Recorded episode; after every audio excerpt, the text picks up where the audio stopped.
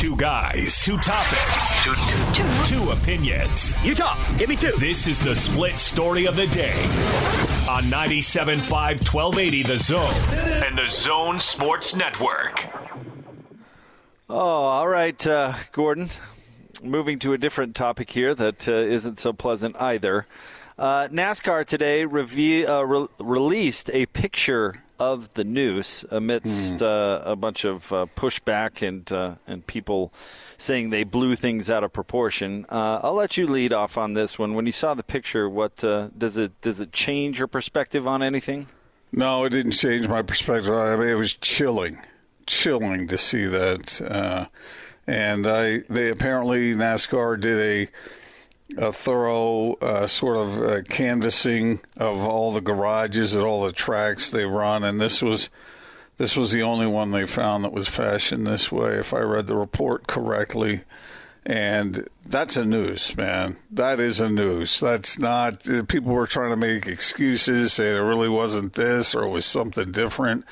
That is a freaking noose, and. Uh, whoever would come up with that kind of thing for a, a, a garage door pull, shame on them. That's uh, that, that, was that's pathetic. And really, when I saw it, I just shook my head. I it it's uh, chilling is the word that comes to mind. Jake, what did you think?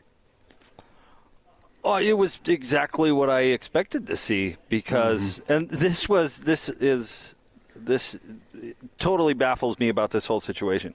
Why was it what I expected to see? Because it's what NASCAR told me was there. It was what Bubba Wallace and his whole crew said was there. It's mm-hmm. what the Federal Bureau of Investigation said was there. Yes. I mean, I, it it didn't. Uh, I'm glad you went the way you did because it didn't change one single thing about this topic to me.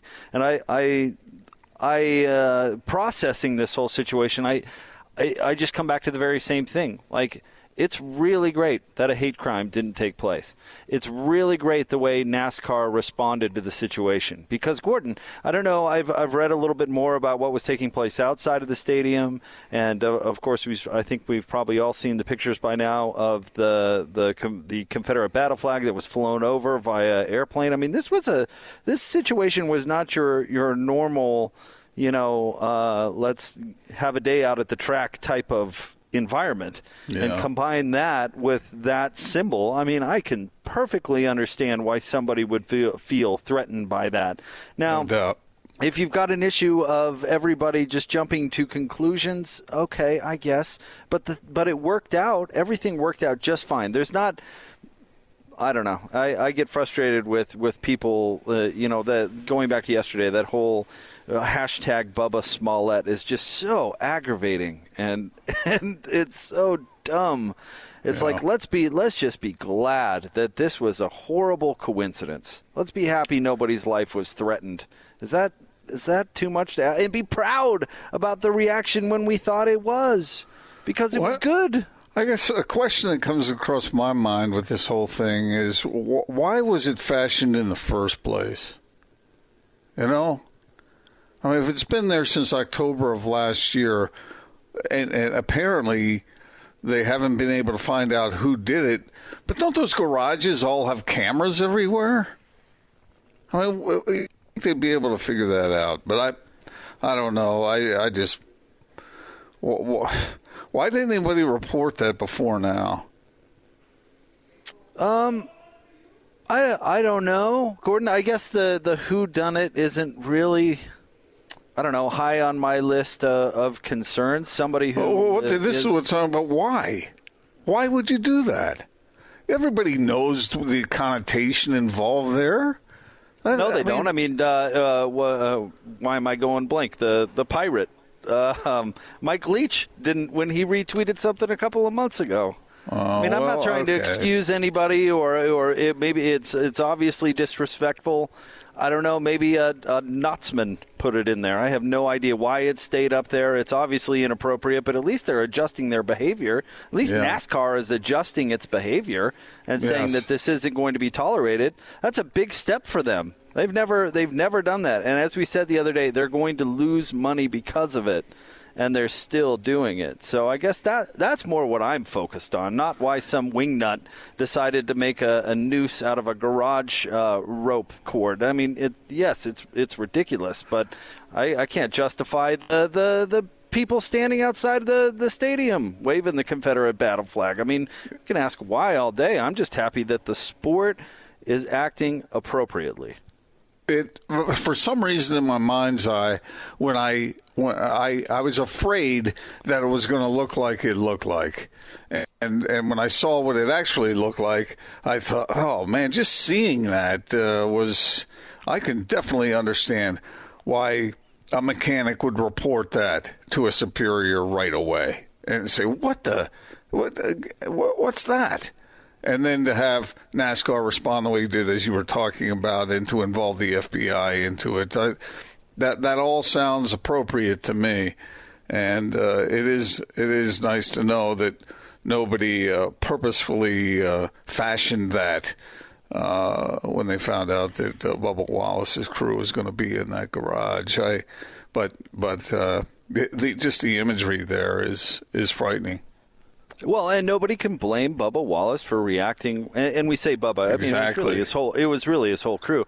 I mean, you can't blame them for reacting in that environment with that right there, the way that they did. NASCAR too. I mean, we talked about this how the the uh, people are out there going, "Oh, they made this up." The the the what president or commissioner of NASCAR? What is it? Uh, anyway, president of NASCAR, I think he he went he saw it for him, his own eyes and went to Bubba Wallace in tears. I mean, mm-hmm. you know, like you couldn't help but react that way. I'm happy they looked into it, and again, I come keep coming back to this. I'm happy nobody's life was threatened. That's terrible. I can't imagine. I can't imagine. Well. Uh- I, you're, I think you're looking at it the right way, Jake. Uh, if somebody, regardless of who did it or what their intentions were, the the reaction of now of, of the appropriate people to get it taken care of, to get it investigated, to get it looked at, and uh, in, in some respects, to fight against that is encouraging. You know, and we're all and that that kind of awareness out there that hopefully, and I don't know what's going on in the past, how long it's been there, and who ignored it and who didn't. But the fact that in this particular case, in this particular time, that they would take these measures to get it looked into. Those who are scoffing at it and making it seem as though it was all made up is uh, th- those people I worry about a little bit. But the, the, the actions that took place, uh, that uh, that gives me hope. Right. Right, and I think uh, I think that's the exact perspective to look at because uh, I mean mm-hmm. we could all get caught up in into the the judgment blame game, right? We can look at NASCAR and say, why didn't you do this 30 years ago? Why didn't you do this 40 years ago? Yeah. You know, but mm-hmm. the truth is, or the, the, they didn't do it. So that's what I think the fact that they're doing it now is, is really impactful because they've been tolerating this behavior for their entire existence. So the fact that they're not now, I think, is a huge, huge deal. And don't get caught up in the well. Why did it take you so long to come around? and hopefully, don't get caught up is... in that. Just be happy that they're doing it and doing it in a very public and impactful way.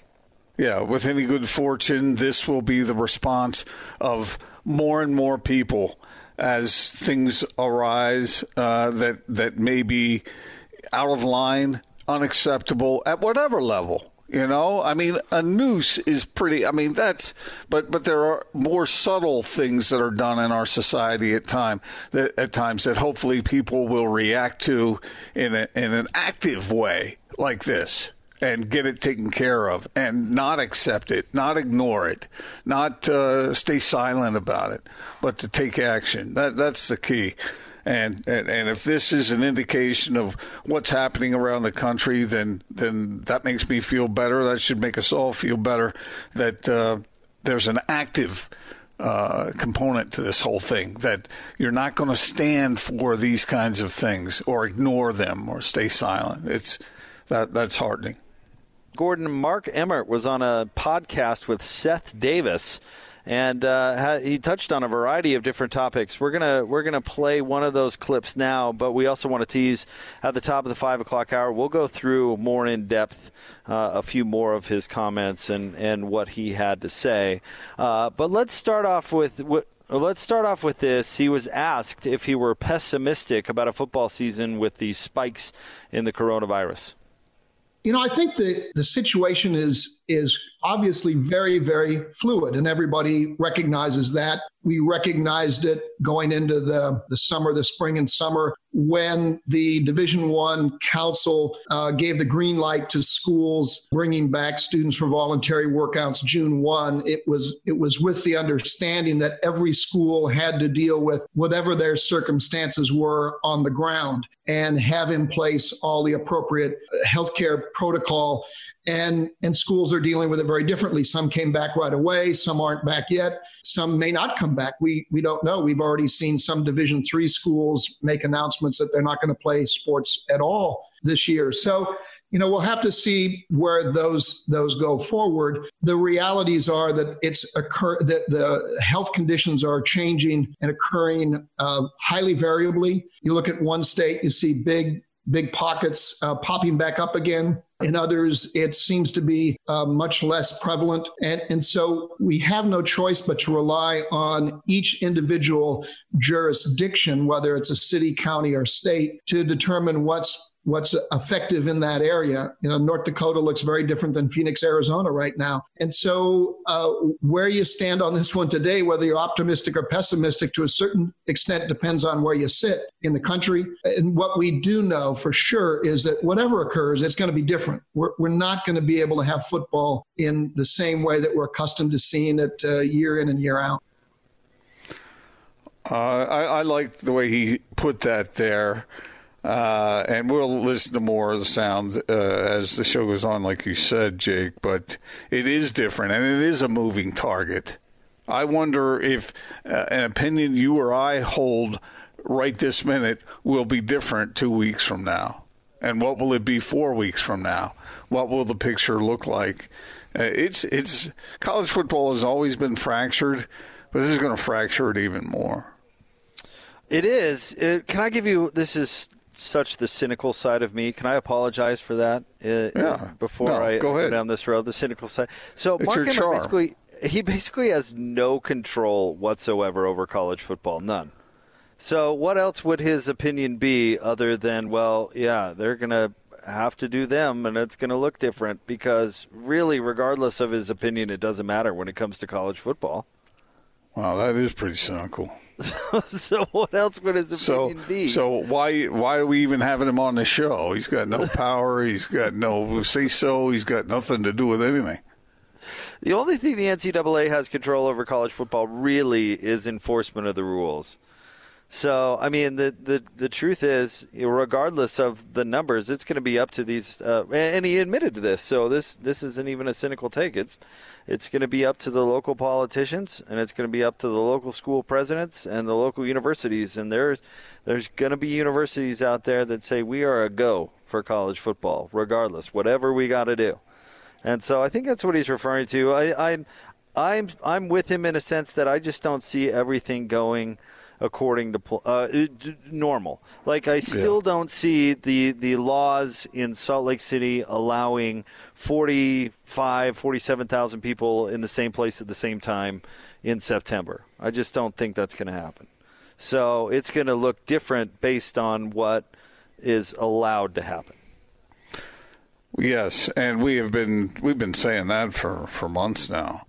Right. But uh, he, it sounded in that particular cut that he was being realistic about what the situation is. What what what's interesting to me is when we hear certain school presidents or certain voices out of certain regions. There's uh, we're doing this. We're gonna, we're full speed ahead. This is going to happen. I think I read somewhere that uh, Alabama football is worth. I thought it was billions or Two something. Billion. Two billion? Is that what it was? Yeah, to the city of Tuscaloosa. Yeah. I mean, a remarkable uh, influence and remarkable impact on that community. But it's important. But so is the health and safety of everyone involved in that program and everyone involved who considers himself a fan. Uh, and so we'll see. I, I think these things are so intertwined that sometimes health is compromised out of economic concerns, and uh, that's true in and out of sports. Well, it is, and oh, this sounds cold, but it kind of should be true. I mean, uh, uh, everybody's plight matters to a certain extent, and you know, we're we're in a very unique situation. But uh, I mean, the truth is, if if Mark Emmert came out and said, "I absolutely don't think that this is a good idea to proceed with college football," he'd have a full blown re- revolt of his universities. He wouldn't keep his job those presidents well, it, it, that he works at the behest of would say, "You work here no longer, sir." Uh, well, I don't know if that would happen, but I will say that that it depends on the severity of what's going on. I mean, it really is severe in some areas of the country, and it. What if it gets worse? You know, what, what, what if it does? At what? Where's the tipping point for even those who are gung ho?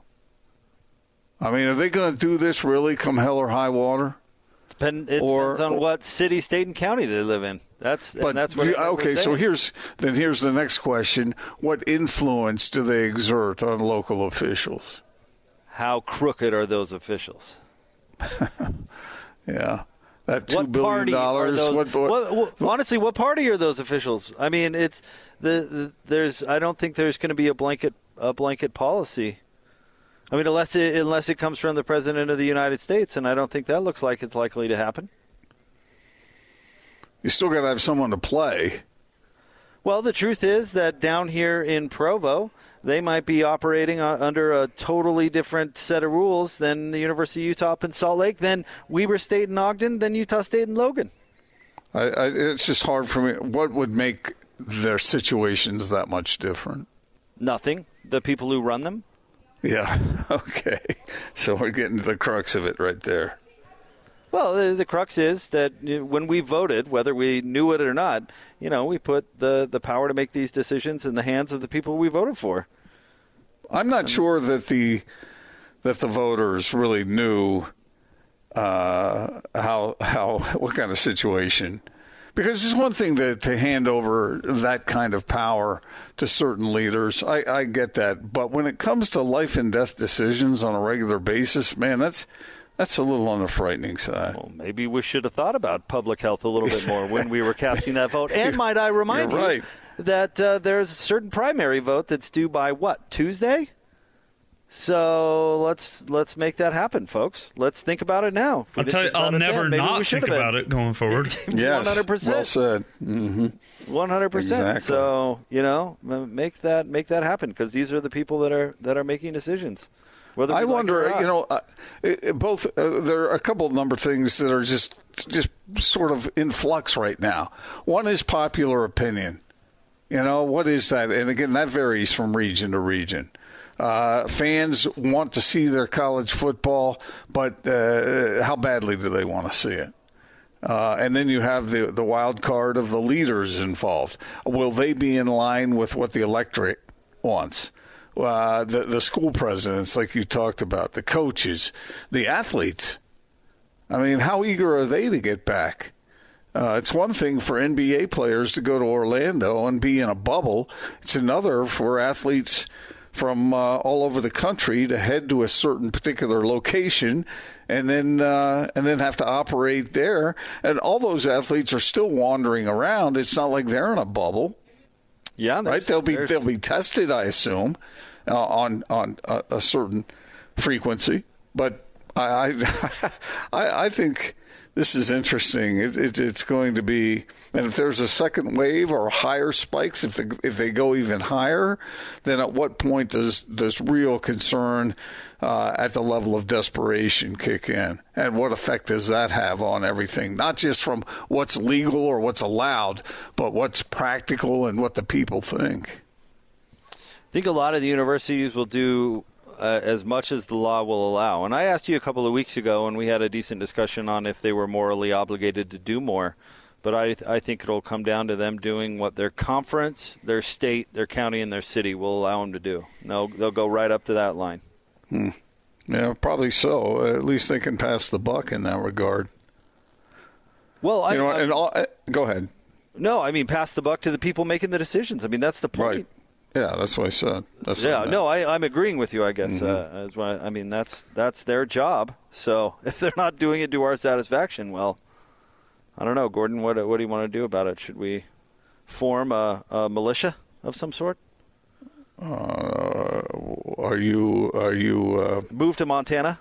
Are you suggesting overthrowing the government, Jake? Is that what I heard you just suggest? no, no, because then some uh, people are going to show up here at the warehouse and I won't be able to do the three o'clock hour. I think there's a certain installation somewhere in our state that might want to be listening to that if that's what you really intended. No, joking, joking. Let's yes, let's make that not, clear. Not, not, not serious. No. Yeah. Uh, but really. But we'll get to more of Mark Emmert's comments coming up at the top of the five o'clock hour. Quin Snyder joins us in the three o'clock hour. Sam Amick at four. I just want to make it clear that my partner here on the air, Jake Scott, S C O T T.